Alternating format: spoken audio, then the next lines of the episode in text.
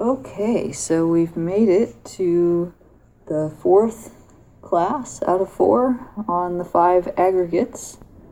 And the hope is that we'll somehow magically wrap everything up tonight and be done with this topic completely. No. it's, um, it's a big topic, but I feel like we've done a good job exploring it, and we'll have yet another dimension to look at today. Um, hi. I see people are coming in, that's good. I thought I would begin with um, a review of the uh, exercises that you guys did last week, where there was uh, sort of a two-part thing. Sometimes, if you're caught, sometime when you're caught in suffering, look to see how strong that sense of self or me or mine is. And then, um, sometime when you're feeling spacious and open and relaxed, look again at that. Did anybody um, have any comments about doing that? If you did,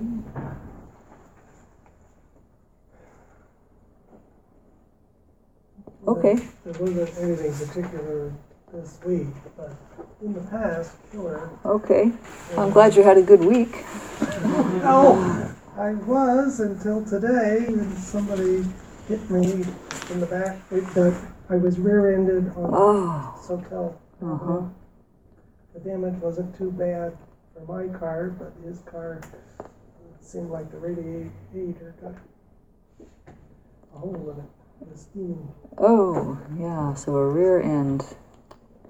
Those aren't fun because they just add complication, huh? But? I, I wasn't, fortunately, I wasn't feeling a whole lot of suffering. It was just an annoyance. Yeah. Are you guys okay? We're O- okay. okay. Nobody was hurt. It's just I have I have to report to the various Yes, that's right. and get arranged to get the car fixed. but anyway, um, you know, in the past, sure, but I have had something that was more suffering and more personal. You know, you, it's a lot of it is the feeling of the self, feeling like a victim. Yeah, exactly. The time when I'm least like that is, you know, when I'm at the beach or in the woods, Mm-hmm. out in nature. Right. Very good observations. Is that they're just under different circumstances, we have a different sense of ourself, whatever that is. Yeah. Yeah, and I hope it's a quick fix for your car. yeah. Anything else on that? You look like you have another Well- thought coming. There were, you know, the other questions we- we were, I was saying at the end of last week that I was struggling with this and there's three basic questions that are all related, sort of. Okay. Um, one of the ideas of the readings last week was that you know the the five aggregates are not ourself, not part of ourself, or a, or and we're not part of them. And not, and we don't own one. them. Yeah, we don't own them. Yeah. And um, it seems natural to me to think of you know the five aggregates. Sure, they're not me, but they are part of me. Okay, yeah. Um, okay. Do you, like I said, the other two are sort of related. The, the one that is that um, the one that most feels like me, I guess, is consciousness. And when you talk about consciousness not being me, what comes to my mind is, is that you're leading towards some idea of cosmic consciousness instead, and yet the reading explicitly denies that. So I'm left confused. okay, okay. Another good point. Yeah. Do you want me to go ahead with those, or did you Yeah, had a third? that's- Okay. Those are the three basic questions. Oh, okay. That should keep you busy for the next decade. Oh, great. Well, um, I don't know. Uh, I would say that, first of all, these are all great points. I would guess that at least several other people have similar questions. So, um, as far as the five aggregates not being the self and all of that, we, have to remember what the word self refers to in that little teaching. uh, which would be a true, permanent, essential self, you know, like a soul, basically. And the suggestion is that these things that we've been looking at, the body and the different aspects of the mental experience, uh, cannot constitute an unchanging, independent, um, essential self that we can call ours. And the evidence for that is that we observe them changing. That doesn't mean that they don't exist. Um, one of the one of the philosophies that the Buddha refuted was that nothing exists. Um, we don't have this philosophy very much in our culture. We're very much existence kind of people, but in ancient India, there were there were um, cults that believed that everything is a dream. You know, Maya. It's all um, the delusion of something or other, uh, illusion. Hi, and um, he was very careful to point out that that is not the case. You know that, hello, you know, you, it's here. Uh, so I think I would qualify what you're. I don't know if that helps your understanding, but it's it's definitely not that we don't have experience. It's not that you know it doesn't matter what mouth I put the food in. Obviously, you better get it in this one if this body's going to survive. So it doesn't. It's not meant to be a non-common sense teaching. It's meant actually, and why give this teaching? It's not to confuse us. It's so that we won't suffer. You know, it's so that we won't. Um, become attached to the way all these different elements of our being are, because um, they're going to change. So that's the point. That that's how I would address your first consideration, and it may require some more reflection. I don't know. Does that help though a little bit? Uh, a little bit, okay. I'll take a little bit.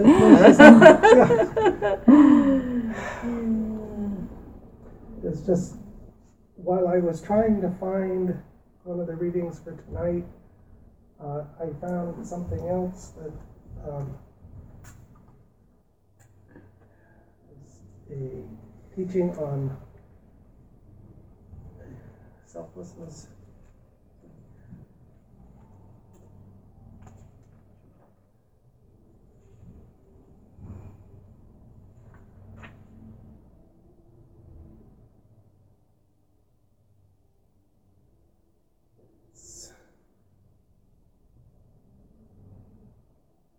three basic facts of existence. This is number three, egolessness. It's oh yes, very long. I've mm-hmm. just started reading it. The three characteristics. Okay, yeah, it, egolessness or emptiness or selflessness. Yep, anatta. Yeah. I, and it seems like you know from what I've read so far, it seems to be saying you know that there you know there is no soul, you know, permanent. There's no permanent soul. There's no permanent soul. But these other things are are not no self. They're not self. That's a big difference. um, it was talking about it being the golden mean, the contrasting teaching that there was a permanent soul that lives after death, and the idea that after your body dies, that's it. There's nothing, and it's somewhere in between, but it didn't really say what it was. Oh, yeah, so that's, okay. It is, this, this, this teaching is um, sometimes said to be an, an aspect of the middle way. And the um, in between eternalism, the eternal soul, and annihilationism, you know, the material, purely material existence, and when uh, when you're dead, everything is completely gone.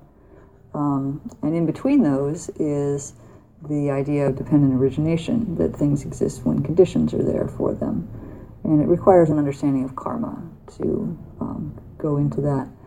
I don't think we need to go into that deal of complexity um, as far as these teachings are concerned. Not because I'm not, I'm not dismissing this, but just because for, um, yeah. But maybe we can return experientially. I mean, that's that's how the Buddha derived this, is he had experiences that pointed toward these truths. He didn't expect anybody to just believe them out of the blue. Um, so, has anybody ever had an experience where you were fully engaged with something, an art project, um, a craft, a sport, music, uh, that you were doing, and you were doing it so fully that you had no sense of yourself while you were doing it. Yeah, I see several hands. Most people have had that experience because it's a quality of the human mind that we can do that. It's an aspect of concentration, actually. So, this is an experience where you have all five aggregates present, but no sense of self. Therefore, the five aggregates are not identical to the sense of self. They're not, a sense of self is not needed to have full experience. It's optional. We add it on all the time, but the Buddha says that uh, you don't need to. It's, it's a different thing. And you could, you've seen in your own experience, these are not the same thing. And so um, that right there is something that if you insist that the self is the same as the aggregates, you'll have to explain that experience where you can have all of them present very strongly, but no self. I think this is an excellent evidence for not self, actually, those kinds of experiences. Um, yeah. So I would point toward that.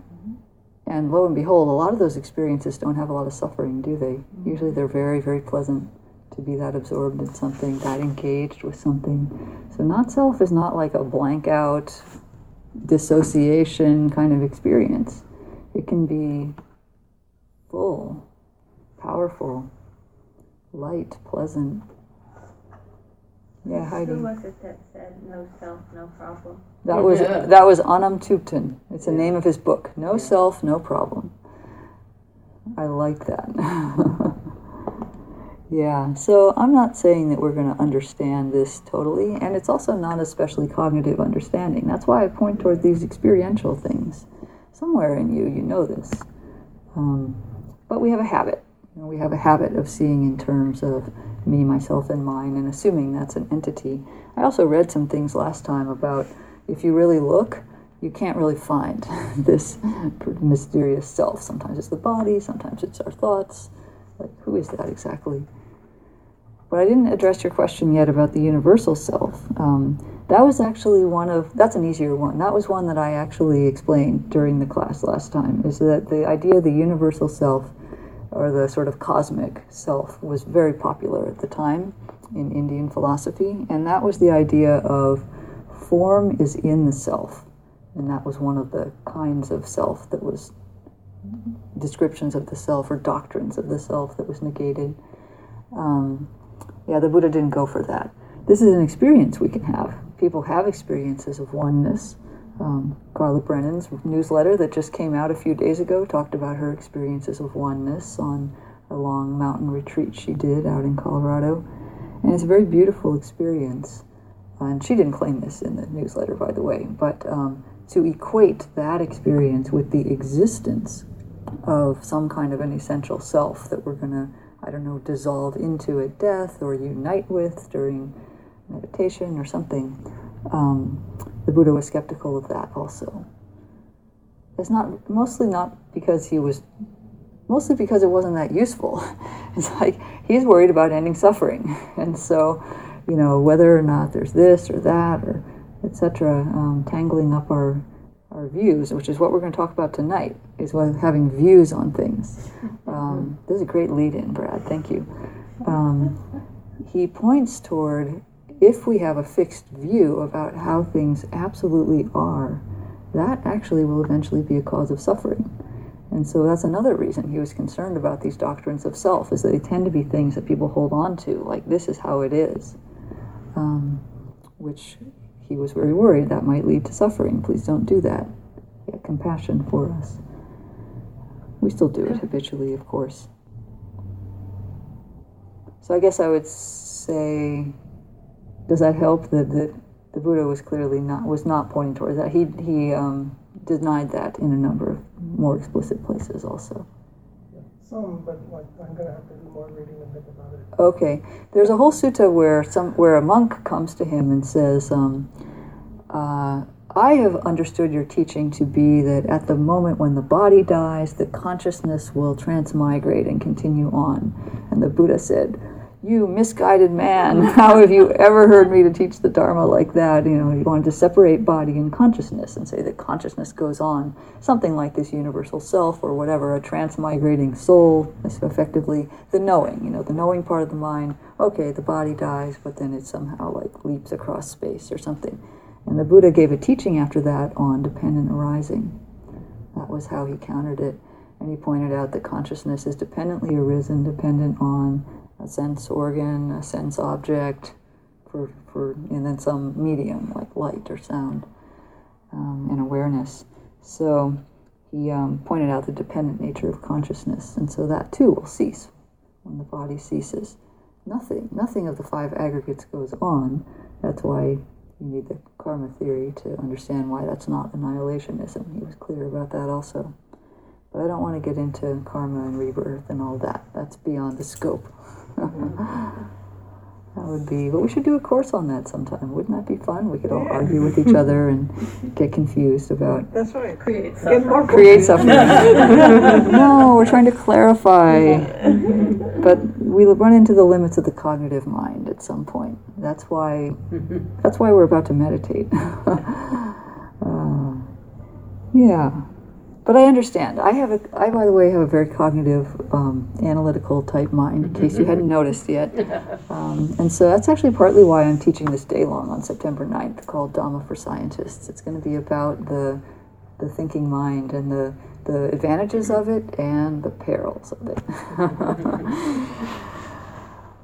oh, is that okay? Can we? Um, okay enough for now, or okay?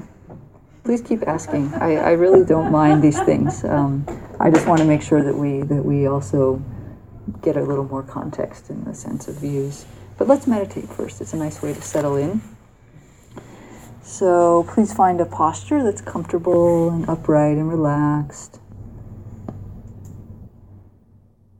Maybe take a couple of long, slow, deep breaths to fill the body with the breath.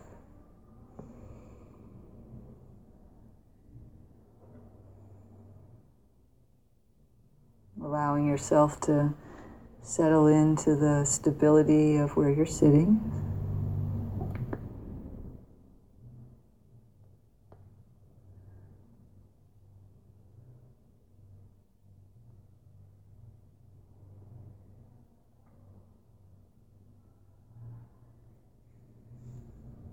It's a fair amount of sound, and so we'll just let that flow through. You can imagine your body being transparent to sound.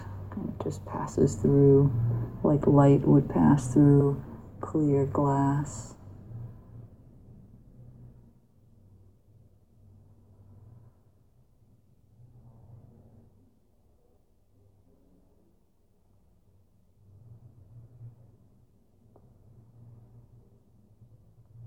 Maybe softening the eyes and the eye sockets. Sometimes our attempt to sit down and notice, we actually use our eyes to look. So relaxing those, relaxing in the middle of the head, the thinking muscle, if you will, an imaginary tension in the middle of the brain when we think.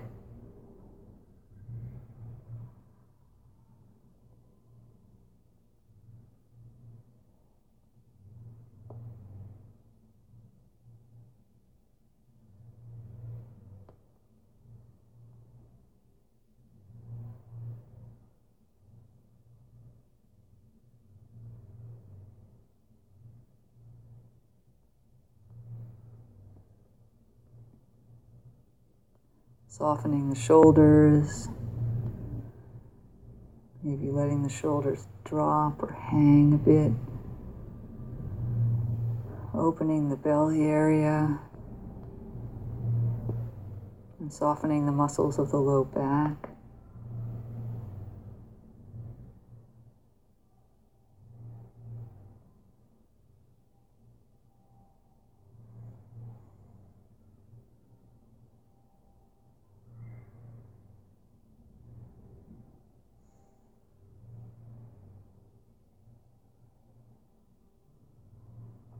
allowing the mind to settle into the simple flow of bodily experience.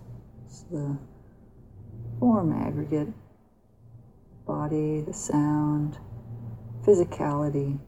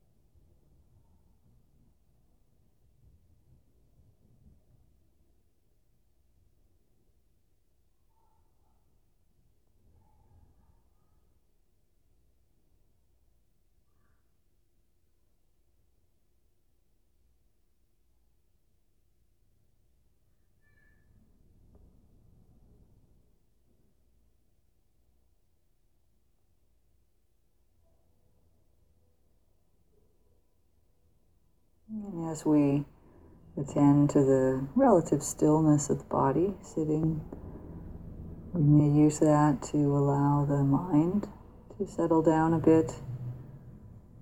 So, softening the tendency of the mind to be rushing off toward this or that, encouraging it just to stay with the present moment.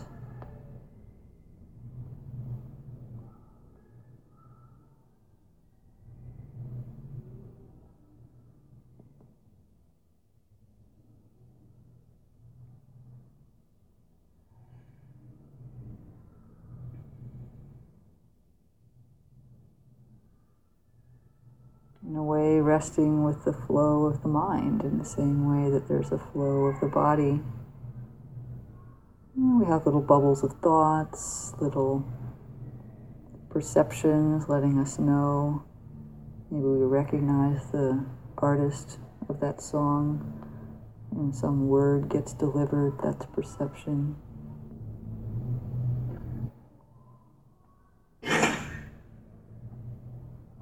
Just allowing all those little movements of the mind to arise and pass.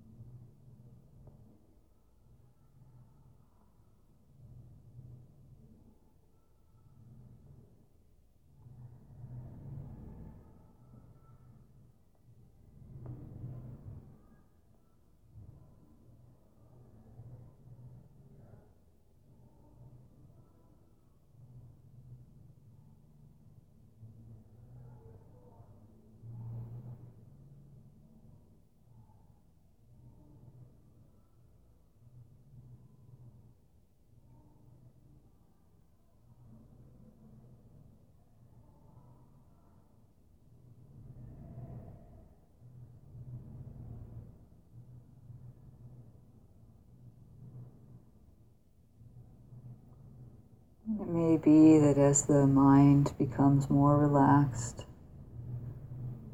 we can have the experience of knowing that we know.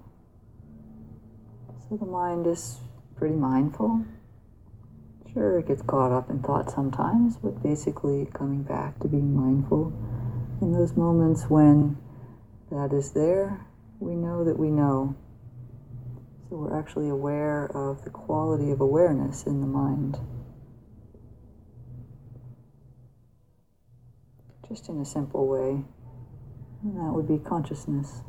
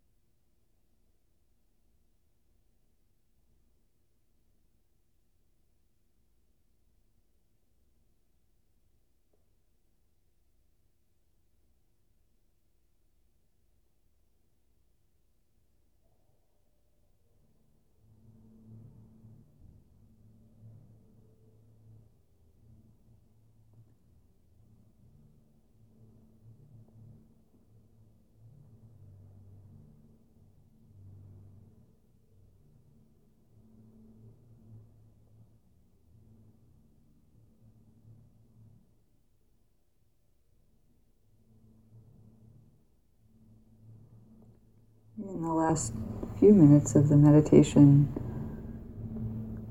you might try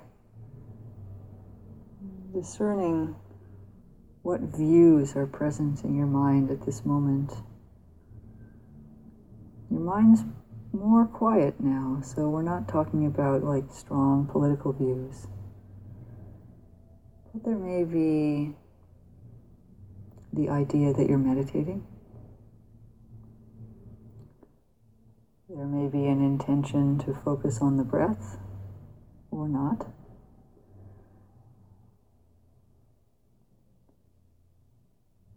There may be a subtle intention that this is a time to think about something, and that's what's been happening.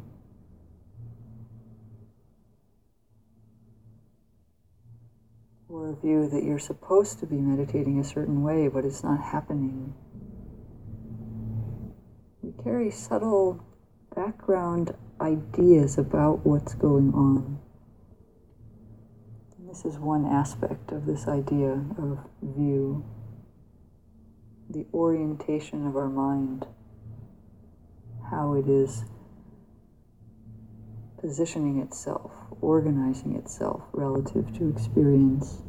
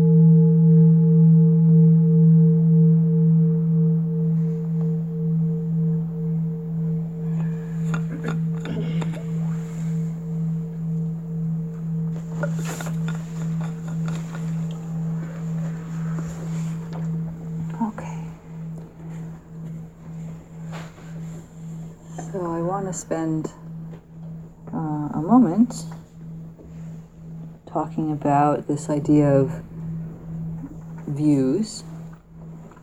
And I'll say first that there's nothing wrong with views mm-hmm. any more than there's anything wrong with the body or feeling tone or anything else. Views are part of sankhara, and we need them to live. We carry them, we carry all kinds of ideas about what's going on, and that creates our culture, actually. Um, so they're very useful. However, uh, there's a lot of suffering from uh, getting stuck in them, unfortunately, and so it pays us to, behooves us to become aware of them. We're most aware, of course, of the views that, um, you know, that we that are more solid, you know, that we carry as senses of this is true or this is not true. Um, so called speculative views about how things are. However, um, there's, a, there's lots and lots of suttas about um, the trouble we get into with the way we're holding on to things of this nature. And in fact, there was a um, kind of a set, these aren't going to be immediately relevant for us, but I'll try to translate them. But so there was a set of the ten speculative views that the um, Buddha would talk about that people would hold, and they were things like a Buddha exists after death, a Buddha does not exist after death, a Buddha neither exists nor doesn't exist after death, and both exists and doesn't exist after death. Indian logic doesn't work like Western logic. They have, this, they have these um, four possibilities. We tend to think there's only true or false, but they had four. So they included both and neither as alternatives. I like this as creative way to do logic. Um, and other things, you know, like the origin of the ocean and those sorts of things, or the body and the soul are the same, or they're different, or whatever. But we can translate into, you know, common views that people hold here religious views, political views, etc. And uh, the Buddha would sometimes people would come to the Buddha and they would demand to know the answer to these speculative views. Which of them is right? Or you know, this one's right, and I'm I want to talk about it. And the Buddha was so clear when those things happened. He would always he was very uh, smart and subtle about it. He would sort of steer the person away from this tendency of the mind to get stuck on an idea, and he would instead say, notice that your mind is stuck notice what's happening in your mind or you know this this view that you're stuck on notice that it doesn't actually lead toward the end of suffering and that's not so it doesn't it just doesn't relate to what i teach. He, he, never, he never took stands and said it's like this so stop arguing about it. He would say whether it's like this or like that is not relevant for the end of suffering in your mind. And so um, you know you can philosophize if you want, but uh, be aware that if you cling to that, it's going to cause suffering. That's that's what I want to teach you about. Is don't cling. So, for example, I'm going to read from a sutta um, where somebody comes to him and is, you know, yammering about these views, and the Buddha responds by saying, "The uninstructed, run-of-the-mill person, which is his way of saying people who don't practice, the uninstructed run of the mill person doesn't discern view, doesn't discern the origination of view, doesn't discern the cessation of view, doesn't discern the path of practice leading to the cessation of view. What's that a summary of, those four positions? View, the origin, the cessation, and the path, the noble truths, right. So they don't look at view in terms of the Four Noble Truths. For that person, they are not freed from birth, aging, and death, from sorrow, lamentation, pain, distresses, and despairs. They are not freed, I tell you, from suffering and stress. But the instructed noble disciple, that's us, uh, discern view, discern the origination of view, discern the cessation of view, discerns the path of practice leading to the cessation of view, and so for them, that view ceases, or clinging to that view they are freed from birth, aging, and death, from sorrow, lamentation, pain, distress, and despair. They are freed from suffering and stress. So, uh, you know, why does he say that we should view things, like including views, in terms of the Four Noble Truths? What teaching does that relate to? So that's wise view. Impermanent. Well, impermanence, yes, you're right. So, wise view is about impermanence. So, yes, it's about impermanence, showing that views are impermanent. Arise They arise and cease, exactly. Um, and also, seeing things in terms of the Four Noble Truths is is wise view. It's the first step of the Eightfold Path. There's two components to wise view, right? Seeing cause and effect, and seeing in terms of the Four Noble Truths. So that's why the Buddha spends all this time in suttas. We've run into it in other suttas that we've read, even in this course, the Buddha says, they see this, they see the arising of this, they see the cessation of this, and they see the path leading to the cessation of this. He's, he's reminding people of wise view you should see in terms of those Four Noble Truths.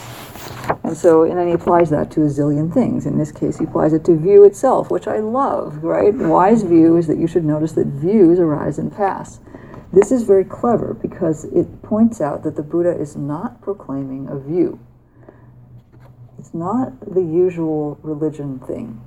So he's proclaiming that you need to go beyond these fixed views. My view is that views change. That's what he says. And you should know this. And so, um, you know, you might say, well, this is kind of making a big deal about holding the view that Tathagata exists after death. You know, the Buddha exists after death. How can that be something that's so critical that you see the arising and passing of that? And basically, it's not in this sutta, but he says it in other ones. Basically, he says if you're clinging to this view and somebody else clinging to that view, at some point you're going to be in conflict. it's as simple as that. So he says there's going to be conflict if you're holding on to views. Um, so we need to look at this in ourselves because, you know, like I said, views are essential. So we can't we can't just not have any views. That's like saying, well, the body's suffering, so I'm not going to have a body. Well, sorry, it doesn't work that way. So we have to be very careful. We have to look more at the clinging. Where are we clinging? Where's the case where we have a view, but we've held on to it longer than it's useful, or we've held on to it in a way that puts us in conflict with someone else? This is very. This can get very subtle on deep practice because you know there are people out there proclaiming their views, and then what do we do about that? It gets very practical. Um, I have Okay, so how can I say this? Um, yeah, I have got the grasp of, of the teaching, but at what point, you know, I mean, at what point with other views, conflicting views? I mean, you're not supposed to you know insist and get stuck on it and all that stuff but but then it comes this other conflicting viewpoint and and at times i feel like okay kind of my feeling is like okay i'm giving up okay whatever you say you know because i, I am not supposed to cling to my view okay i am have my view but uh, you understand what i'm saying yeah, it, does like that mean that you have to give in to somebody else's view? yeah, and, and sometimes there are decisions that need to be made, right? Uh, Yeah. Laws to be written. Well, yeah, there like were that. times when the- so how do you really? This is a great question. I love this question because remember I said earlier there was that example where the person came to the Buddha and said, Well, I think your teaching says that consciousness goes on. And he said, No, misguided man, that is not true. So he um, upheld his view as a teaching out of compassion. So, what I think, so I don't have a complete answer to your question because it has to happen in the moment, but I think the Buddha is pointing toward operating at a deeper level then. You know, it's like, okay, this person is proclaiming a view. What value can I bring into this? There are three wise intentions, for example. There's letting go, but there's also love and compassion. So it could be that we find a way to connect with them in some other way. There are many examples of people um, in the moment. I don't know that we can do this hypothetically, but you know, somebody comes and argues with them, and somehow they say something that uh, d- diffuses the argument and helps the per- and, and reminds you know, like just acknowledging the other person's view sometimes. For example, we sometimes have a one issue that we have in arguments is that we think that acknowledgement is the same as agreement. It is not. So if somebody comes and says, I think X, I could say to them, I hear that you think X. And how could they disagree with that? I told them what I heard them say. And often people will actually soften if you say that. Wow, I'm hearing that this is really important to you. Or I'm hearing that you totally don't agree with that proposition that's on the ballot. And for the most part, they might be surprised by that. And then, you know, maybe there's a way to connect and say, you know, I also am concerned about crime or something like that. This is just a very simple example, and it doesn't always work. It can't be a formula. But I think the, the invitation is to not just meet at that same level, but find some other way based on the wise intentions of love, compassion, and letting go at some level. Mm. Yeah. Does that help a little Yeah, bit? yeah. It never. It doesn't say be a doormat. It doesn't say that. the Buddha was not a doormat. Heidi. Okay. I think for, for myself, I tend to cause a lot of suffering for myself through clinging to views and identifying myself with my views and then identifying other people with their views.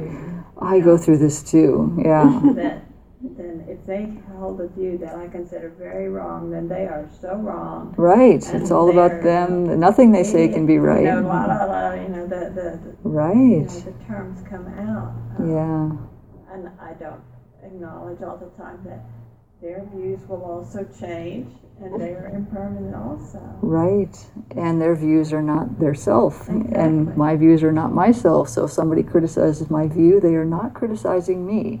They have not devalued the quality of my heart in any way. That's very hard, though, when we're attached and identified with our views. Ajahn Amaro talks about um, in one of his books how he went through a period. You know, he's a monk, right? And so he uh, he was at that point in some kind of a leadership position, and he had to go to a lot of meetings. The monk's life is not like just sitting all day; they have meetings and stuff. And so he um, he went through a period where just he just played with um, never uh, identifying with any view, so never defending himself if people said, "Well, Amaro thinks blah blah blah," and they totally mischaracterized what he said, and he he practiced not. Um, you know, not responding to that and, and feeling himself, nope, I don't, I, that's not what I said, but not saying, hey, that's not what I said. He said it was such a great practice, is that he, um, he really felt what it felt like to have other people believe something about him that wasn't true mm-hmm. and feel the suffering of that, but feel that it wasn't, it didn't have to be suffering unless he really identified with it.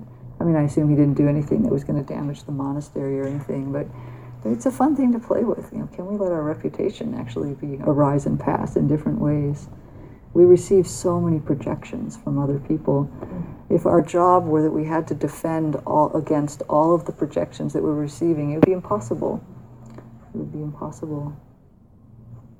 So we start to see the suffering associated with views then, actually. Let's take a look um, at this excerpt from MN 11. I sent it actually on the summary, and I sent a little file. Would somebody just read it? It's just um, two, s- three sentences. Monks, there are four modes of clinging. Yes, Sarah. Monks, there are four modes of clinging. Which four? Sensuality clinging, view clinging, habit and practice clinging, and doctrines of the self clinging. Yeah, and then I had a little question afterwards about what they are and do they operate.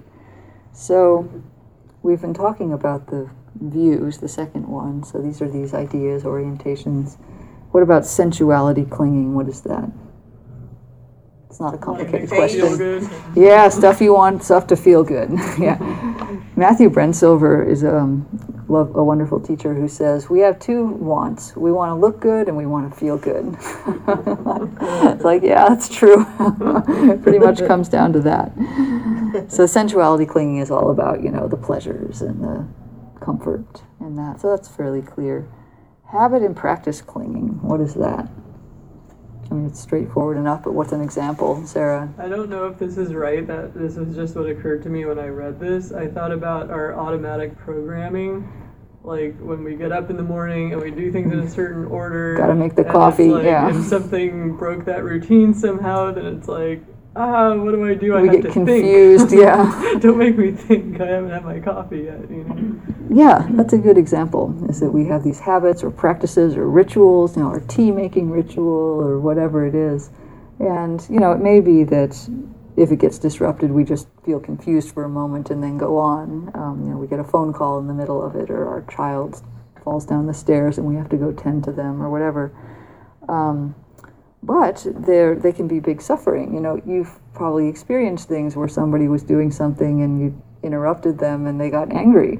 You know, it's like, or it's like, stop loading the dishwasher that way. It's got to be this way. You know, it's like dishwasher loading is an area of big clinging for people, right? you do it wrong. Mm. So, you know, this are like this these little things in our lives. Val, yeah, It's fun to see it on retreat. and on retreat, right? Yeah, I mean, Exactly. you know, like the time that you usually get up in the morning, or the time That's that disrupted. or what you eat, or what you eat, and all the judgments about how other people are doing things like why are they taking the peas like that out of the bowl you know? Like so these are yeah these are small examples or sometimes big ones. The buddha was also referring to um, uh, more seriously to like religious practices where people would get caught in like at the time the Brahmins had these very complex rituals that were said that they had to be done exactly correctly to do the fire puja and all these things, and they were very caught up in that whole thing. Um, and so that was part of this um, thing that he was talking about there. Also, though, even more challengingly for us, is that a word, was not clinging to the precepts. So, you know, we could cling, we can cling to our idea. We don't really cling to the precepts, we cling to our idea of what the precept is. So, we can cling to various notions of purity around our practice. You know, like um, wise speech means always telling the complete truth, you know, and then we like miss the context and, you know, or something. Or, you know, people get caught up in this has got to be organic, non GMO, you know, locally produced, you know, etc. It's like, oh, you know, you know, there it, it can be hard to feed people these days because of the clinging around different kinds of foods. You know, it's nice to support these things, um, but uh, we're talking about nourishing the body, and so it's like you can get caught up in these things. Um, yeah, so that was also a fairly straightforward one. And then there's doctrines of the self clinging. This is actually a subset of clinging to views, but he, the Buddha considered it so important that he separated it out into one. And we talked about a few of those last time, like those four, but those four are um, a little bit related more to what was going on in India at that time. You know, these days we have other doctrines of ourself. The self, mostly we have a materialistic self. You know, the self that's the body, basically. That's what our culture is interested in. Um, so all of these, he says, are forms of clinging, and this is, you know, the the step in dependent origination where suffering becomes inevitable.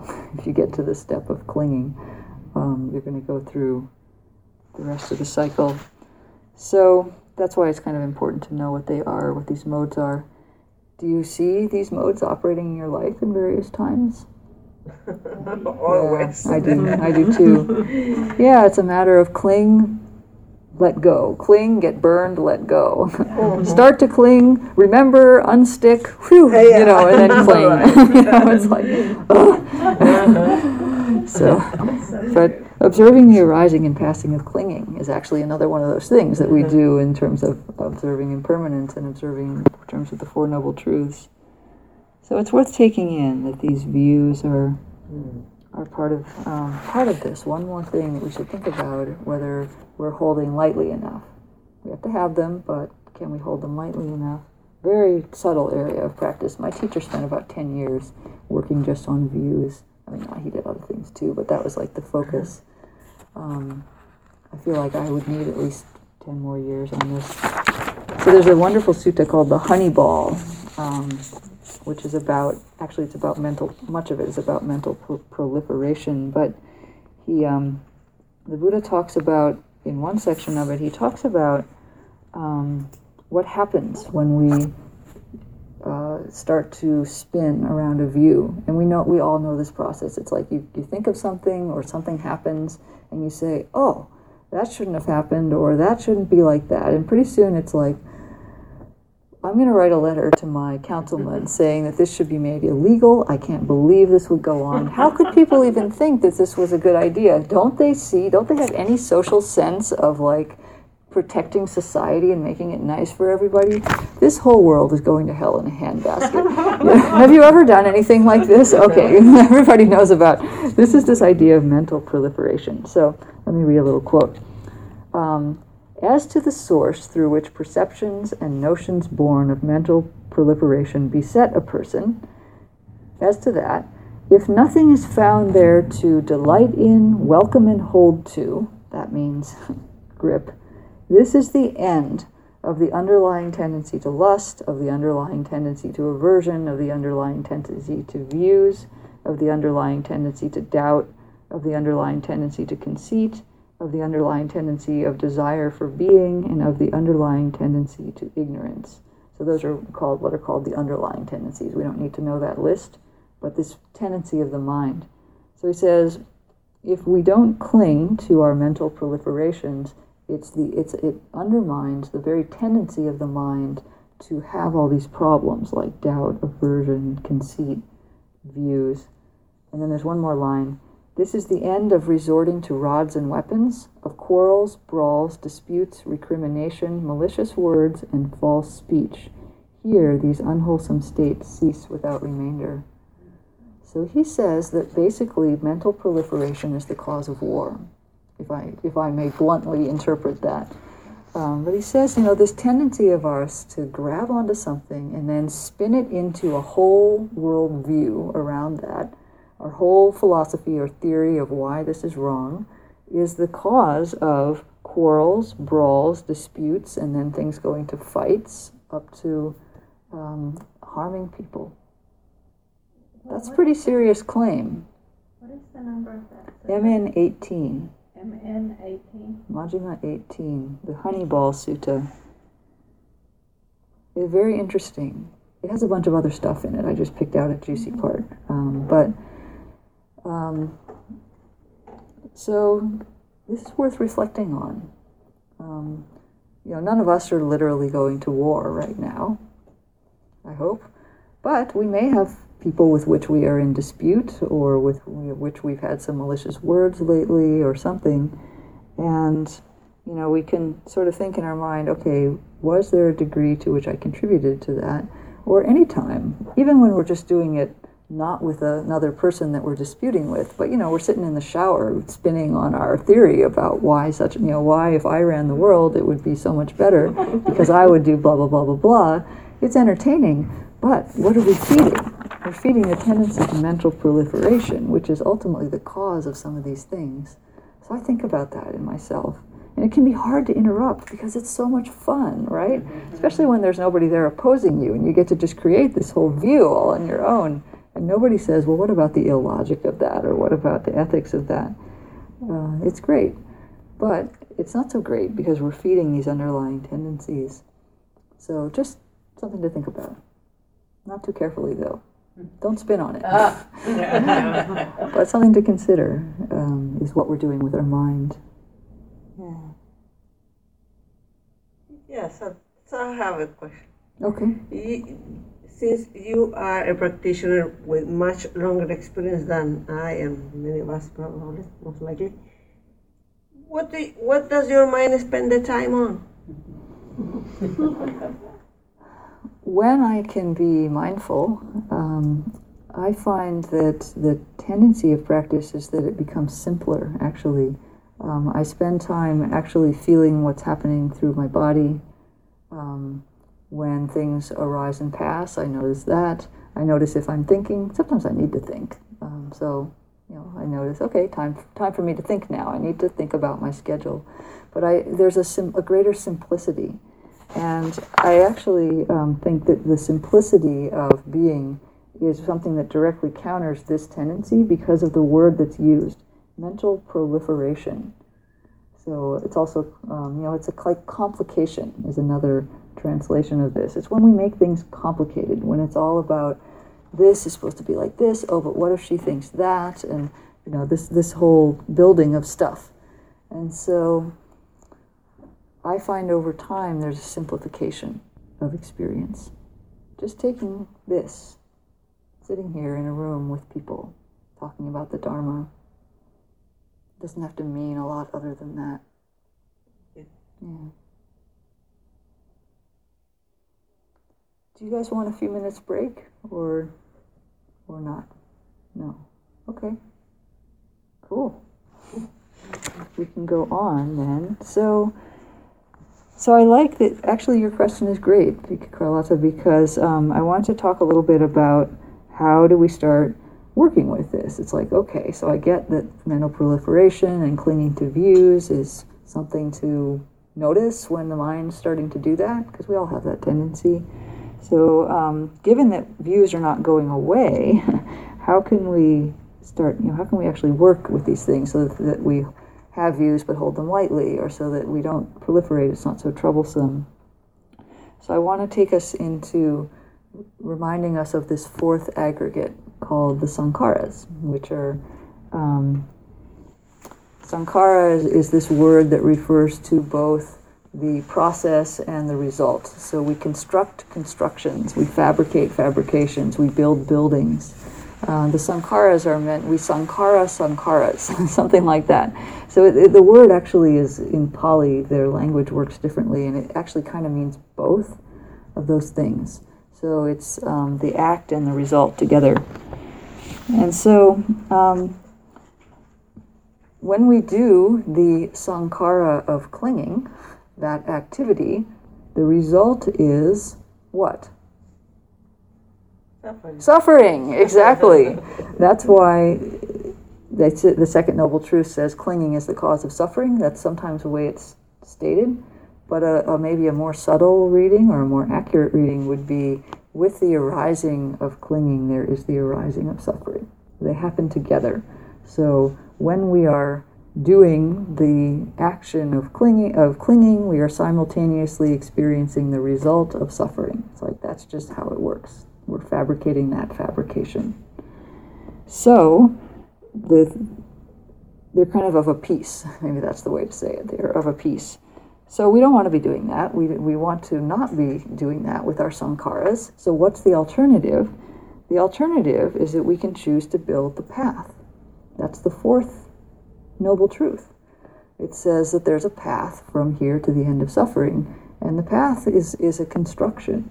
The Buddha doesn't say that explicitly in the usually on the teaching of the Four Noble Truths, but you know, what is the path? Well, it's wholesome actions, it's um, awareness, it's meditation. These are activities, and they're constructed. Absolutely, they're constructed. These are not um, uh, nibbana, the unconstructed. And so we can use our mind well, is basically what it says. If you're going to construct things, why don't you construct elements of the path? So that takes us to the reading, the excerpt from AN 532, which is the second one that I sent. Would somebody please read that? It's just uh, a couple sentences. Yeah, James. To whatever extent there are phenomena that are conditioned, the, eight, the Noble Eightfold Path is, is declared the foremost among them. Those who have confidence in the Noble Eightfold Path have, have confidence in the foremost, and those and for those who have confidence in the foremost, the result is foremost. Right. So this is just making it clear to us what's the best thing you can construct. We construct stuff all day, and some of it's unwholesome, um, like the mental proliferation. Some of it's really wholesome, like mindfulness and like generosity, and a lot of it's kind of in the middle. You know, like uh, I don't know. One time I was on, I was watching what my mind was producing. I was watching these little spurts that come out of the mind. I was on retreat, and I. Um, walked up to the dishwashing water and it had a big um, had oily film on the surface of the water because we'd had something greasy for lunch and i was not the first person to wash my dishes. You know and my mind produced the thought oops looks really greasy or something like that. It's very neutral because i was trying to categorize things as wholesome or unwholesome and i had trouble with that one. So it turns out there's quite a fair amount that's you know relatively neutral. But um, a lot of it could be more wholesome than we construct right so this is saying this little quote um,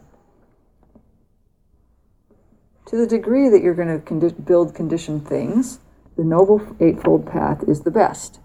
And uh, if you have confidence in it, and so you produce these things sincerely, then um, the result is the best. You know, you will actually achieve the result of that path.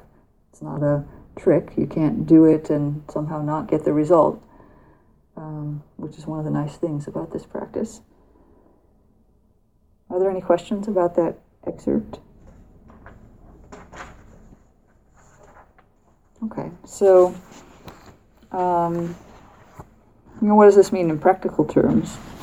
So, I thought about that. Um, I thought about, well, maybe what I would do is I would list some things like how we could uh, work with each of the five aggregates regarding constructing things. So, in terms of the body, what I thought of was we need compassion.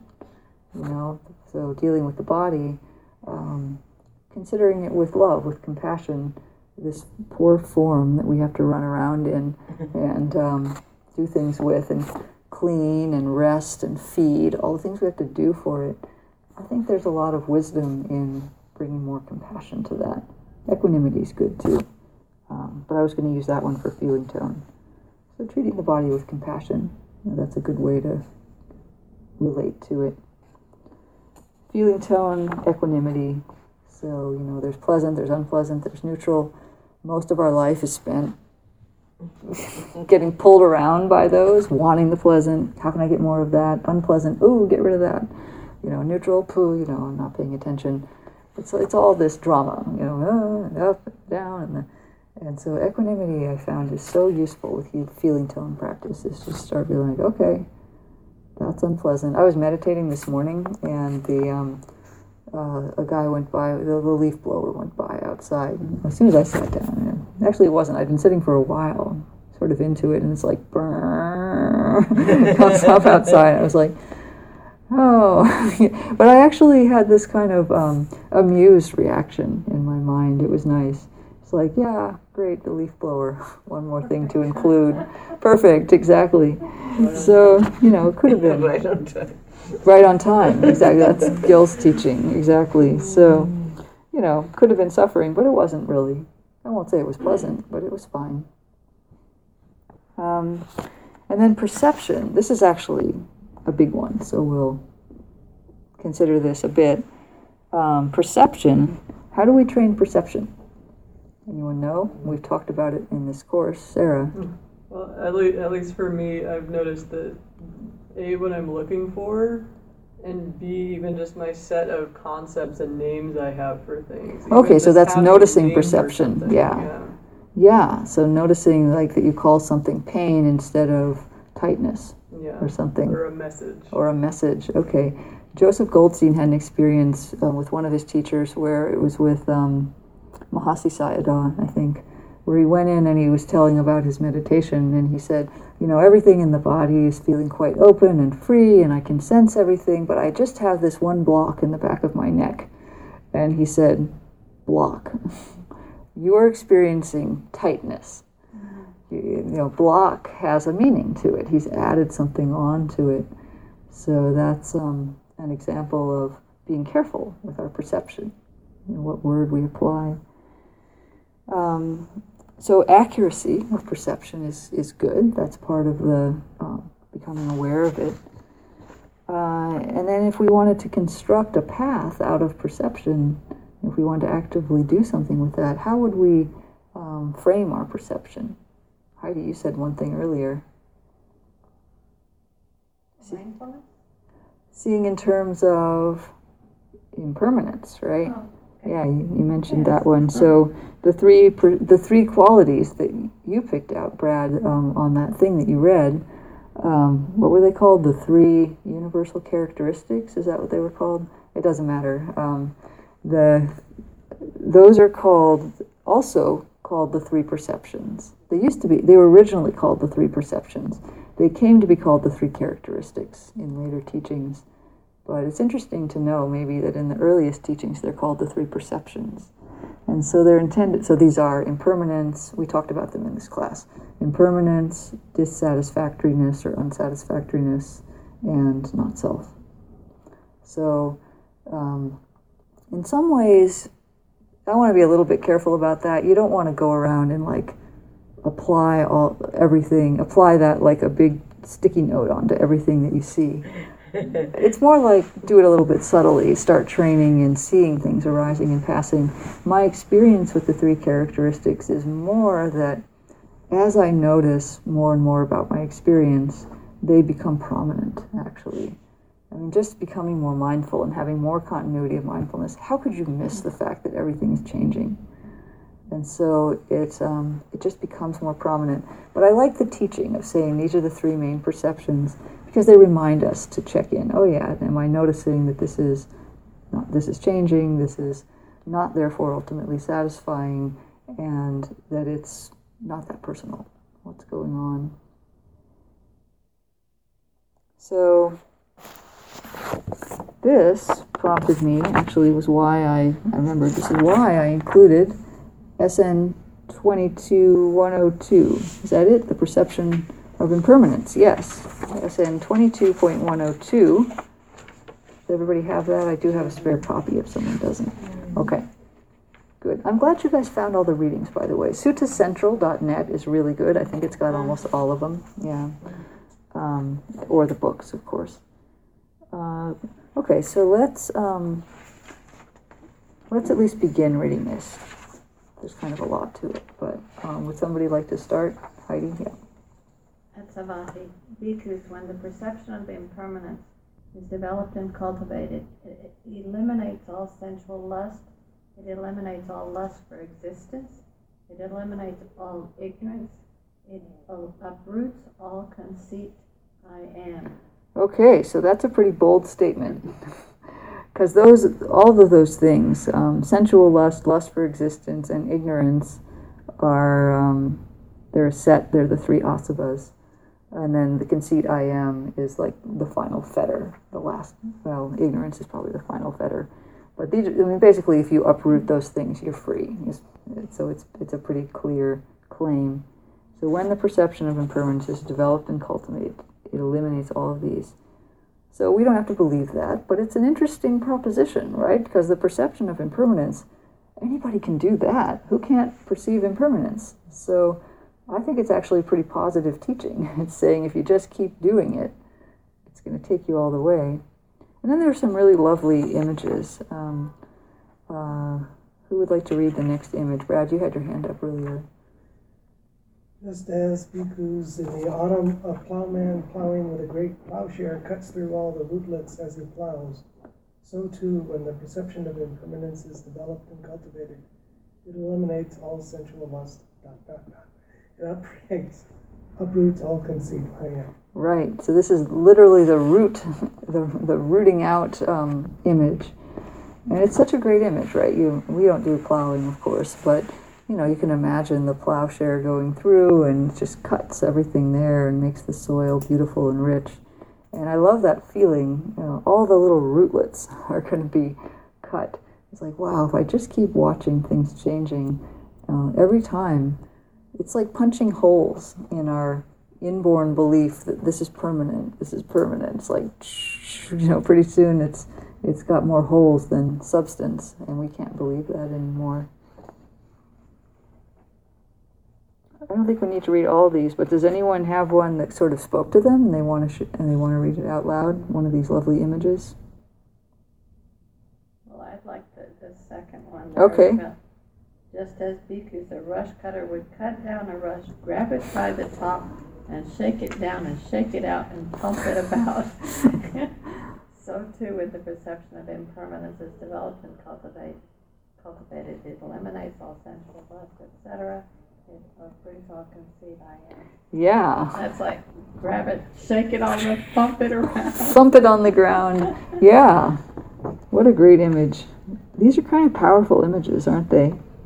Yeah. And then there's some other ones about mangoes, peaked roofs, and then there's stuff about chief, black orris, red sandalwood, and fragrant jasmine as like the the chief. You know, it's like these are the this is the best practice you can do. Anyway, I liked that one a lot.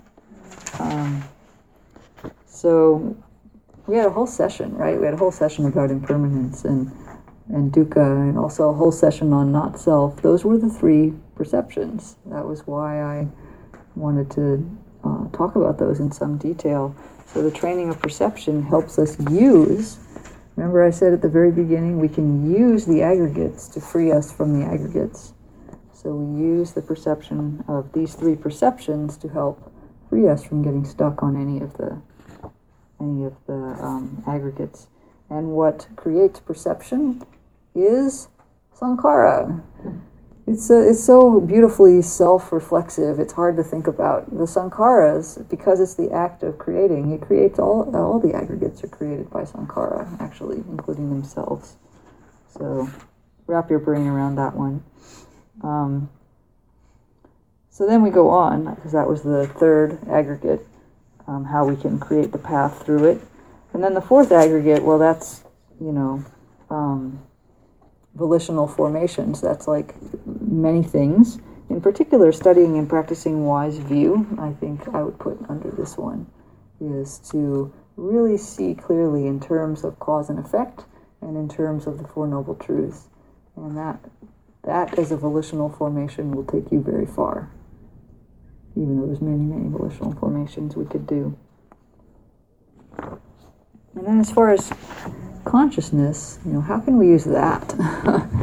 um, one way that many of us, since we all have some experience in meditation, when you got your first meditation instructions, like you went to your first mindfulness class or something, or, or intro meditation, probably you were told sit down and observe your breath, or sit quietly and begin to observe your experience. And this is like a novel way of being, right? Is to create an observer and watch what's going on. And you think, first you get a little self conscious. Hmm, I'm sitting here with my eyes closed. And then you start to realize, oh, there's something, I, there is something to watch. And what have you done? This is a sankhara. You've created an observer um, who is the observer of your experience. Now, there is a genuine knowing function of the mind. Um, imbuing that with the idea that it's an observer, that's a sankhara. But um, we can use, you know, we use the consciousness of the mind, the ability to know, to slowly, let's say, change the balance of our um, our way of interacting with things. So, what I mean by that is normally, for most of our life, we have been totally absorbed in the objects. It's been all about what I'm seeing, what I'm hearing, what I'm smelling, what I'm tasting, my ideas. It's all the objects, objects, objects. And slowly through um, meditation practice, we begin to favor, notice the awareness. At the end of the guided meditation, I asked, or near the end, I asked um, you to be aware that you're aware. That's just a little trick for um, noticing that you have uh, two things going on. There's what's happening, and there's the awareness of it. Those are two different things. And so we begin to kind of not have such an overbalance toward the objects. We begin to include the knowing in our experience, and that turns out to be very helpful uh, to begin to observe the knowing function of the mind. Um, if we can't see it, we will we will at some point believe that it's us, or it's you know is what Brad mentioned earlier. Aren't I the one who knows? Well, it's easy to believe that, but uh, if you watch carefully, and again, don't believe me, observe it, uh, it ends. So we are not always that one. So um, this is something that we can bring into our awareness. So I think the task for consciousness is to become aware of that knowing side of experience so that we're not so overbalanced toward the objects. And then that will eventually convince us that that too is impermanent and therefore can't be the essence of ourself. That was a lot, but. So, so let's see if I understand correctly. Um, by creating the observer, that would help. It's skillful. I'm not saying don't do that. It's Right. very skillful at the beginning because we're so stuck in our experience. We're just caught in the flow of it. And we need to create that observer. And people often instantly feel relief, right? If you can observe your anger instead of just being angry. It's a whole different world. The, right, the, my experience when I have done that is basically I feel like someone is taping me. Is taping you? Yeah, so mm. someone is. Oh, it's like there's a is in the videotape. camera, Yeah, right. okay. And so therefore, I'm seeing myself in the, in the camera, right? You're watching yourself. Right. Yeah, okay. Therefore, I, I mean, I don't want to. I don't want anybody else to see me where I'm. So, so therefore, I, I behave. Oh, okay. If that works, that's great. Yeah, because, right. that's- because that's it's like skillful, being on yeah. camera. So that's skillful if it if that helps with the with the conduct and the speech and so forth. All right. Sure, that's one way that it's helpful. So I'm I'm sorry, maybe I wasn't clear. So yes, creating the observer is often a skillful thing to do, and uh, and then eventually we have to see that that too is impermanent, but or that too was created basically. But it doesn't matter. At the beginning, it's helpful. So this is kind of like a two-part uh, training to walk the, the path through consciousness. There are easier ways to walk the path, of course, but that's maybe the practices that could be done with that that aggregate. More broadly speaking, of course, um, you know, using the aggregates to construct the path is basically about learning to relate well to our mental and physical experience. You know, given that we've now done enough meditations on the changing nature of everything, that you may have a sense that you're not totally in control, right, of the flow of experience. And so, given that we're not completely in control, a little bit of control, but not complete.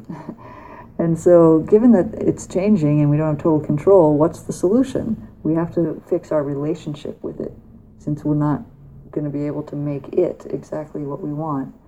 So, and that's all the practice always has promised that. It never promised that you were going to get um, a, a life that consists of no physical pain, no, you know, no difficult people. It's like, that's that's not what this aims toward. But it aims toward having a relationship to the way things are, um, such that we don't uh, we're not getting stuck and clinging and suffering for that. The Buddha still had difficulties in his life. He had back problems. People tried to kill him. You know, it's like it wasn't that his life became perfect um, after, in an objective, external sense, looking from the outside. But for him, there was no suffering because of the way he related to all that stuff happening. It's a pretty bold prospect. So I'm not saying this is easy to for us to absorb, but that's that's the that's what it's pointing at. I think it's pretty cool, pretty inspiring, and pretty real. You know, I, I wouldn't believe something that said your life could be made perfect. I'd be like, really, really, you really think that? Does anybody really believe that? So, or or you have to wait. If you if you're really good and you wait until you die, then you go somewhere perfect. That's the other alternative. I, that, I don't I don't know. I, I think the present moment is more real than that. So, yeah. All right, so if we need to just change our relationship, that brings us to the story of the sisters.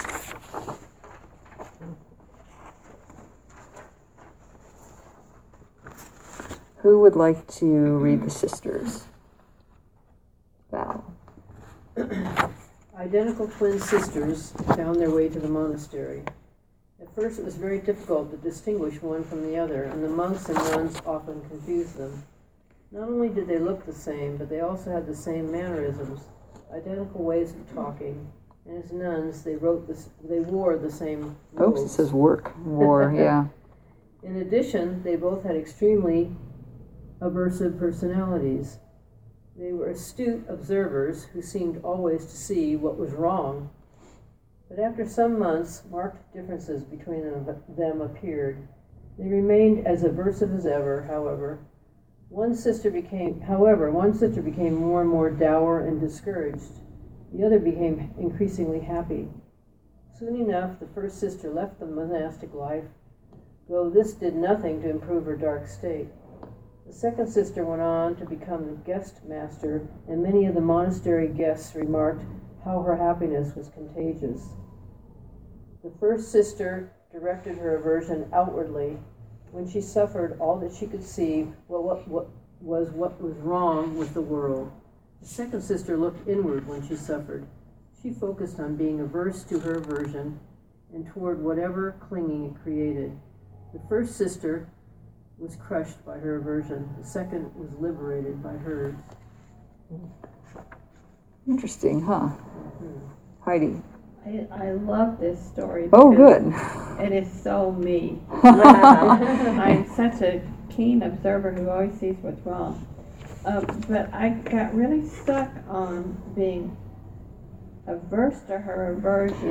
Yeah. Yeah. I don't think that averse is really the Mm. word. Maybe that's not the right word. there. Yeah, that was what Gil wrote, so we can Maybe you know, debate that. aware, Aware of her Well, aversion. I mean, it's like Well, go ahead. when you see how, when I see how much my aversion is causing myself suffering, then it gives me uh, incentive, motivation to work on it, Yeah, uh, to, to keep focusing on it, Yeah. keep seeing that suffering, and try to, to release it as much as possible. And that really has been an incredibly useful path for me. Um, I create suffering for myself, first of all, and I create suffering for those around me Yep. all the time. Uh, so I, I love this story, but that word just in that place. in that place. I think um, I think the way you've described it is, of course, the more traditional teaching is to be aware of it and to notice the suffering that it causes, and then that provides an obvious path toward Yeah. wanting to let go of it. The heart actually wants to be free, and so we can use that on the path. I think this is meant more as a a little bit of a um, kind of pointing toward this sense of using what you've got to free yourself. So if you're going to be averse, given that you have an aversive mind, what should you be averse to? You should be averse to clinging. so you know, wouldn't that would be more helpful than being averse to your neighbor and you know everything else about the world. So um, I've heard it also said that um, you know, also in a similarly slightly teasing way, well, if you're going to be greedy, why don't you be greedy for awakening? You know, that kind of thing. Um, but I think it's not meant to be taken so literally, so I appreciate your pointing out that, yeah. But I like the idea, um, again, no, not defending that particular language, but just the notion, which I think is what we're trying to convey here, that whatever you've got is okay. You can you can use what you've got to get there. So many people see themselves as I've got all this stuff. I've got this aversion. I've got this sensual lust. I've got these habits. uh, You know, blah blah blah. How do I get rid of all of this so that I can be a better person or be free or something? And I love the idea of why don't you use what you've got? you know, use it. And and I I actually have seen in my own practice that things will burn themselves up. I think if you actually tried to be averse to your aversion, it would work at the beginning, and then it would fall away, and you would just be aware of aversion because there'd be no need to put additionally aversion on top of it. But if your mind is burning with anger, might as well do something with it, right? Instead of just saying this is terrible, it should go away. So I kind of like we have to construct the path starting from here. So- and it's very inspiring to me that you can always make a path. You're never ever beyond hope in this practice. Well, I, I think we're just naturally averse to suffering. Yeah, we So, are. like, That's right. If, if So when you see it, it's like you, you want to let go. Your Yeah, heart is so- going to want to so let go. Yeah. if I'm angry and I'm aware of how how miserable it feels to be angry, that's a Yep. tool for letting go of it. Like this isn't working. This is not working. Yep. I don't like to feel this bad. So This, this is reminding me of something I think I read online from Lion's Roar. Okay. Um, was basically seemed to be saying something along the lines of when you find yourself suffering, instead of running away from it, you should embrace it as a teacher. Ah, that's a great teaching. That's the task of the First Noble Truth is to understand suffering. Yeah. How did that land for you, though, when you read it? Embracing suffering, we think, "Uh." Harder to do than it sounds, yeah, it is. Um, it is. it's something worth thinking about and trying. Yeah, and it doesn't. I mean, this is actually an important point. It doesn't mean that we have to like just throw ourselves open and to the biggest suffering that we have. That may not be wise, actually. I mean, some people have really big things coming up, or you might have had something really difficult happen, and it wouldn't be that wise to just, you know, it's not that compassionate to just like throw yourself open to it. However, we can have the attitude of, okay, I'm not gonna I'm not going to turn away from this or deny it or pretend it's not there. I'm going to take in how I can of this suffering. I'm going to be open, willing to experiencing something of it. And then we take in what we can. Embracing suffering can look a lot of different ways. Um, one way that it looks that we've explored very practically here is to feel it in the body. So if you have anger, where oh, make it be be interested in that. Where is that in the body? Fire in the belly, tightness in my back, um, tightness in my neck. Um, people feel various things. It's very helpful actually to start. And that's a subtle. That's a you know we're not taking in the whole huge thing, but the body is often a great container for being able to connect with suffering of various kinds in a somewhat benign way. Although we have to be able to tolerate physical pain, but if you've done even introductory mindfulness, that's about the first thing you learn, right? Is how to tolerate some degree of phys- physical discomfort. And then there are other, you know, other creative ways to engage, like seeing your aversion. Like Heidi said, it can be a mental exercise to say, hey, is this anger helping me right now? I've also had a, used a tool of when I'm suffering, um, sometimes a question, I'll, ha- I'll pose the question to my mind, what would I have to let go of right now to make this easier? It's a great question. And it's, it's not that you're throwing yourself open to everything, but you're just being willing to say, here's the suffering, what, what could be done here? Um, it's sort of a gentle way of helping the mind connect with and let go of suffering. And usually, I have to say, usually what I'm holding on to isn't the view. When I'm really caught up in suffering, mental suffering, that is, usually it's because I have an idea it should be or it shouldn't be a certain way. It's like, oh yeah, if I could soften that, if I could see, actually, this is just how it is, it doesn't matter how it should be, right? that helps a lot. Doesn't mean I don't then act to make some change or something, but the suffering is often a lot around should. Mm-hmm. And For me, it's, it's so useful just to label suffering that's a great label.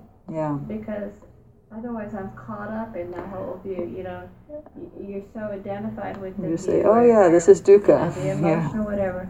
And as soon as I and I identify I'm suffering here, then the second thing is always, okay, how am I causing suffering by clinging or Where might there be pushing away. something clinging? Yeah, Yeah, so it's like- exactly. But it can take hours to sometimes recognize Mhm. this is suffering. Yeah. Humbling, isn't it? Yeah. It's yeah, it's a habit that we have.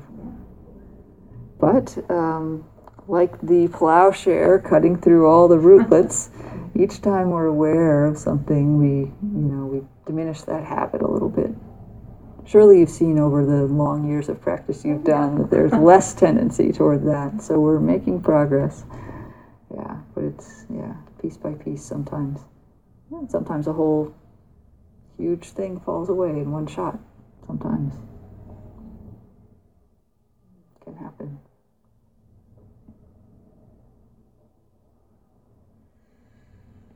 Okay, so um, how about another little short meditation? Uh, I wanted to point out something that we're capable of in our experience.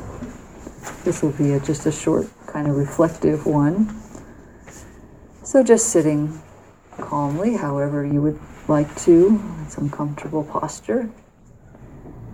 Tuning into the body, the mind.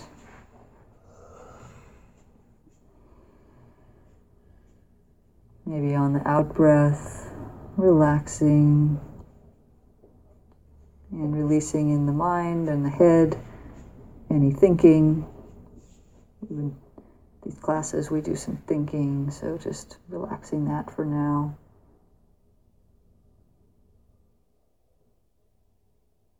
I'm borrowing this from Bob's teacher, Taungpulu Sayadaw. Sweet little meditation where we just begin by remembering that Nibbana, the goal of practice, is very simple, actually. It is to have no greed, no hatred, and no delusion. That's all it means. It's not a mystical, faraway, obscure thing. And so we open to our experience in our body, in our mind. Simple, direct experience, however we are, just accepting and opening to that. And we consider that at this moment, we are not experiencing strong greed. There's no greed at this moment. It's fine as it is. We allow ourselves to experience its opposite, contentment.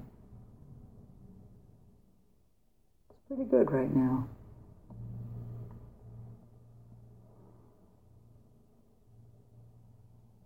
And we also open to the fact that at this moment there's no strong hatred in the mind. We're not hating something right now. There's no hatred. In its place, there will naturally be some degree of love, connection, warmth, openness, non hate.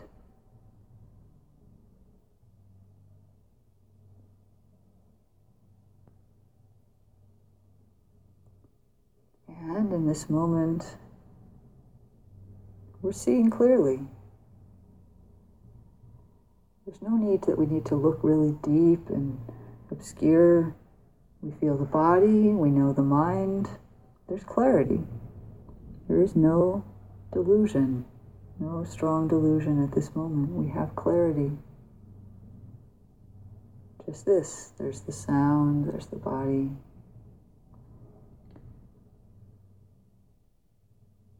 This is the extinguishing of clinging. It's a very simple feeling. We can taste it in our own simplicity of experience.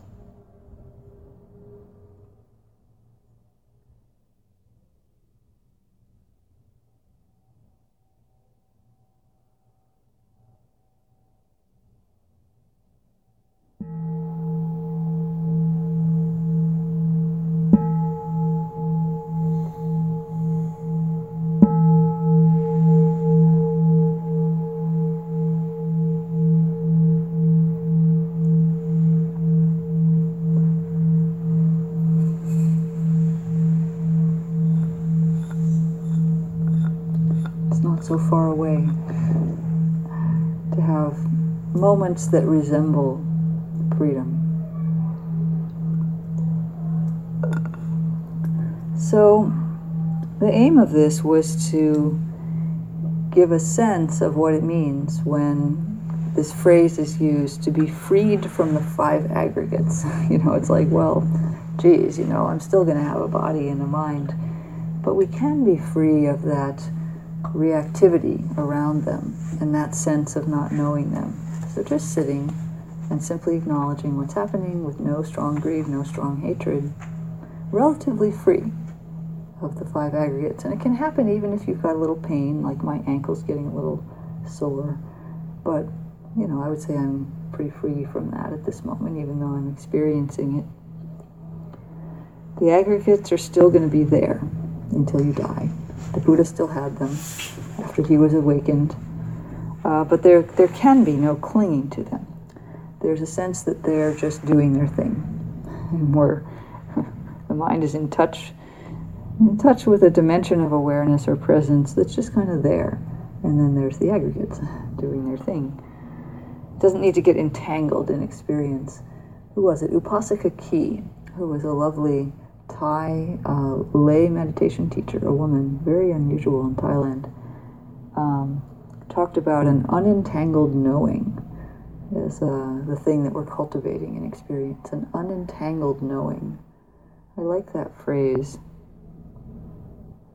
So we're still functioning just fine, but it's a different, it's a different way of being. And that's pointed to in this last one that we haven't read yet, the Bahuna uh, Anguttara Nikaya 1081, Bahuna. This does contain the word dissociated, which is a little bit uh, unfortunate translation because that has other implications in English. But imagine instead of dissociated something like, um, just repeat freed in your mind. um, would somebody like to read Bahuna?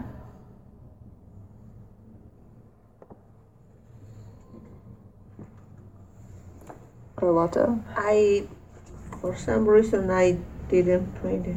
Okay.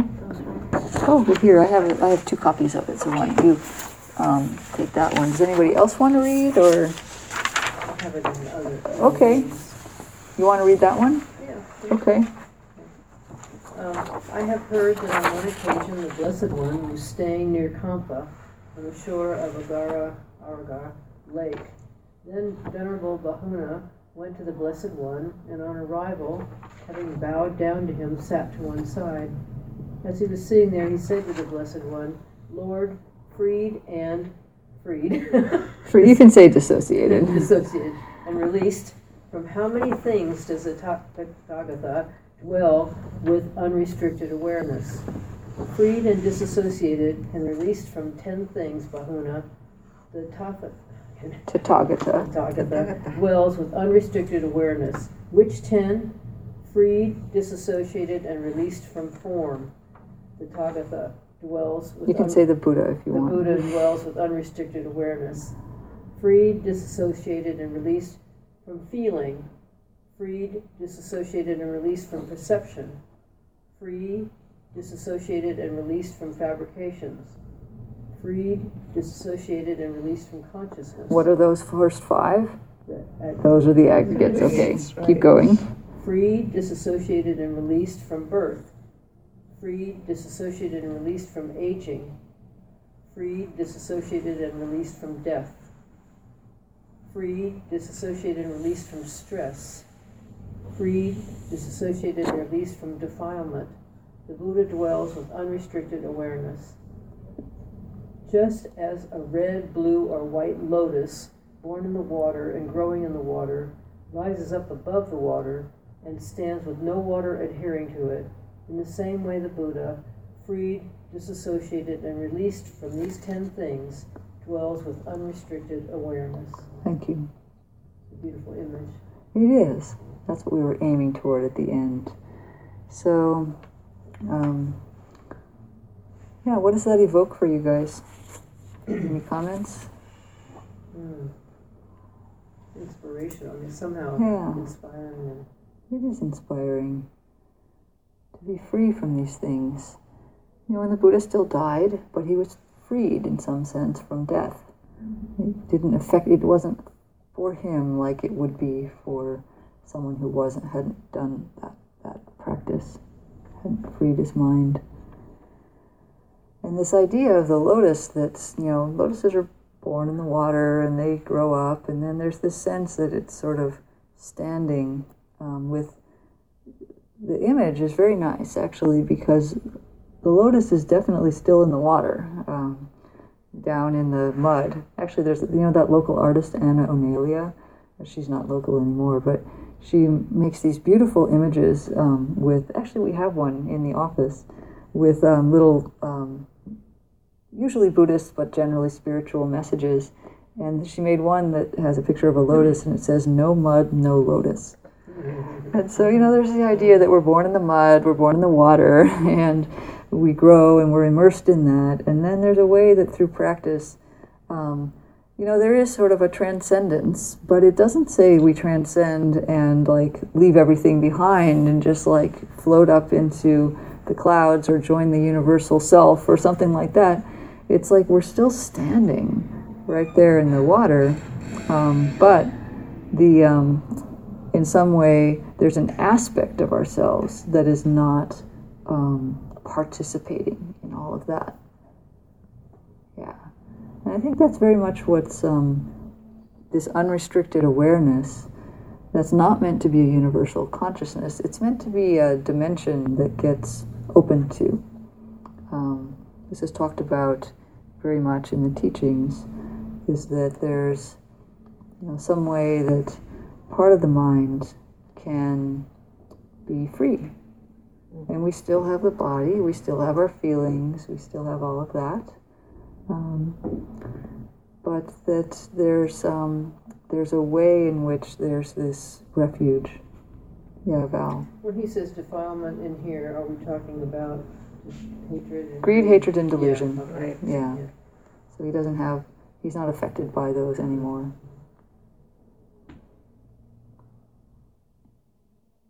They would also, they could also come under fabrications.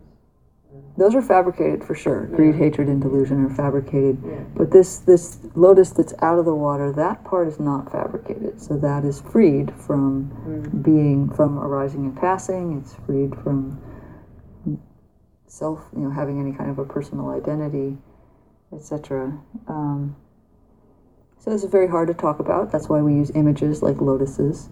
So I'll stop putting any words on it and just say uh, this is the result of building the path. So when we fabricate the Eightfold Path, that is the consequent result. It's very interesting, is that we're not fabricating, you don't fabricate Nibbana. It's not fabricated.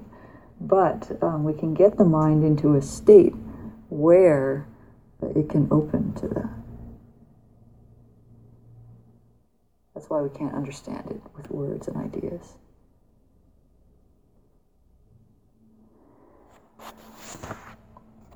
I want to read also an excerpt um, from the Tibetan tradition, from the Mahamudra school or practices. Um, myriad thoughts of anger and desire propel you within the seas of existence. Take the sharp sword of the unborn state and cut through them to their lack of intrinsic nature. That's the emptiness part. When you cut a tree's root, its branches won't grow. On a bright ocean, bubbles emerge, then dissolve back into the water. Likewise, thoughts are nothing but the nature of reality. Don't regard them as faults. Relax. When you have no clinging to what appears, what arises, it frees itself within its own ground. So, this is a little different way of putting it, in that I'd like to say there's kind of two things going on. There's the way to practice such that we build the path, and we build the path until the mind somehow opens to this unborn state, as it's called in this.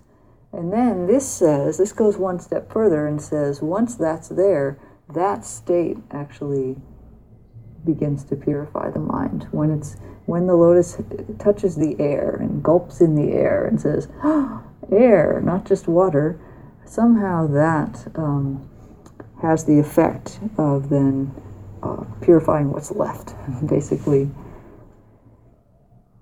And I like this particular verse. We're not going to go into the details of it because we're nearly out of time anyway. But look at all the images in here that we've heard before. Hmm? Could you read it again? Sure.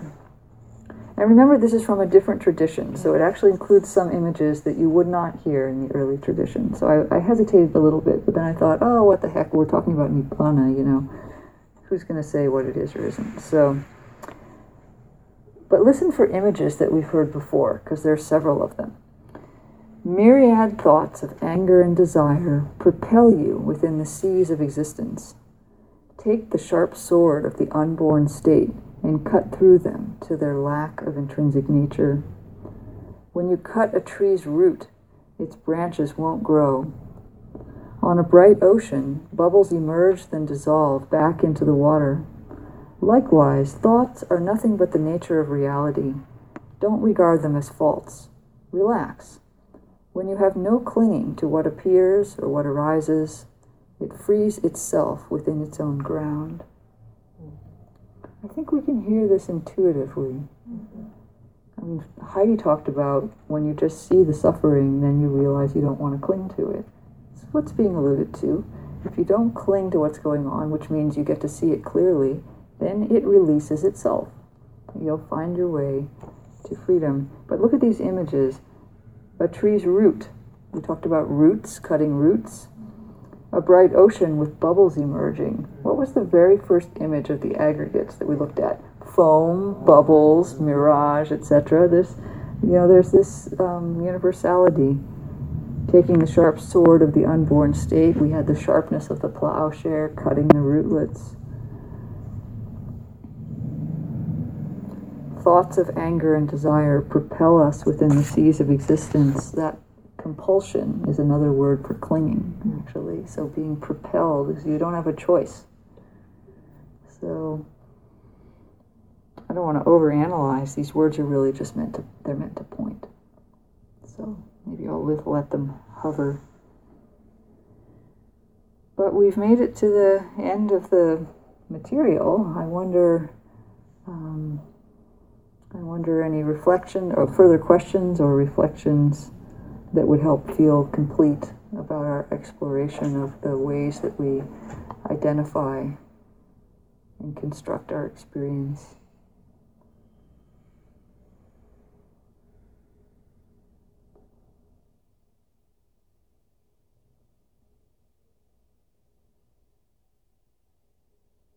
Yeah, Sarah.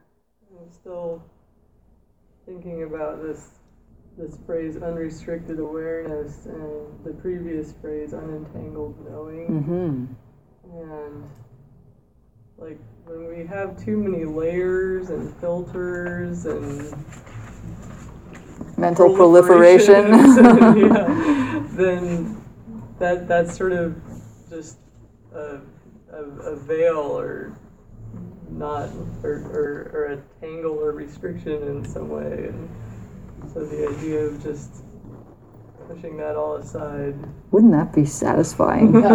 yeah, maybe just for a second you know that's all that's needed. That's all that's needed. Yeah.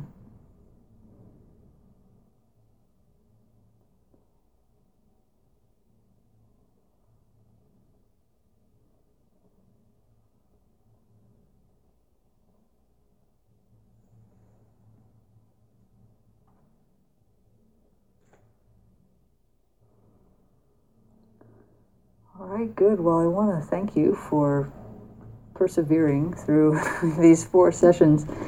I have to say, when I was thinking about doing this um, class, I, I, had, I was like, oh, I want to, it's time to do another sutta study. And it's the right moment. And then I, I kind of opened myself and said, well, what should I do?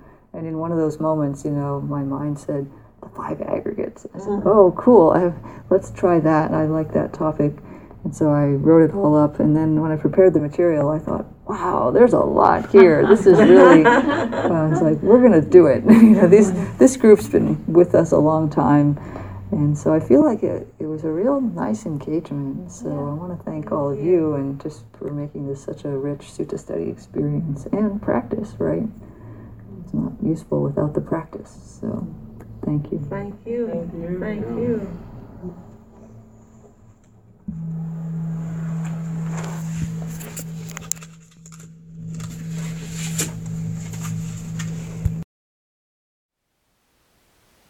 Thank you for listening. To learn how you can support the teachers and Dharma Seed, please visit dharmaseed.org slash donate.